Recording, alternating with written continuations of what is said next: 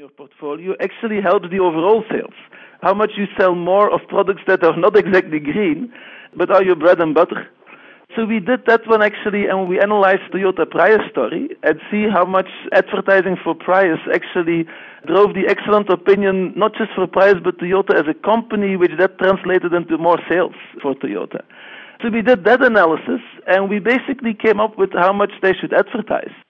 And just to give you an idea about the numbers, another consultant team claimed that that company needed to advertise $250 million based on the argument that advertising this green product creates this wonderful halo effect that then translates into other sales. In our calculation, it was much more modest. So we said to the company, only advertise $100 million. So basically, the company saved 150 million by slightly better calculation about how much this halo effect is worth. Very concrete example about a smaller European company and that one is actually, I can name it. The name of it is, is Inofec. It's a small furniture company. They hired us to basically compare their online with their offline marketing. Online, they were drowning in information. So that's the big data we talk about. You have Google Analytics, you have social media, and so things seemed very measurable, but then you couldn't quite follow the customer all the way to the purchase of the furniture. On the other hand, their offline marketing, they've been doing that for 30 years, and they didn't really know anything at all about the effectiveness.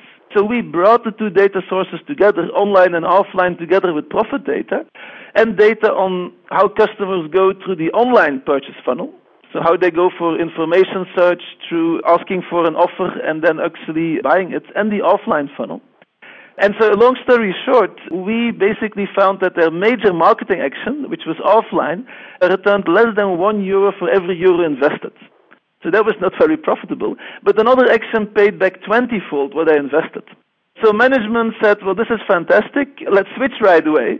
And I said, well, wait a minute. Let's set up a field experiment. So let's change it for half of the country.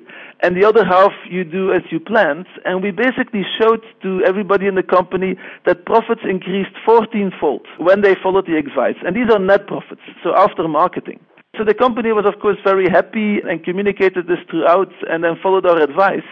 And now, three years later, they're still very much basing their decisions on actual data and analytics and adjusting as they go based on what they found out about the returns of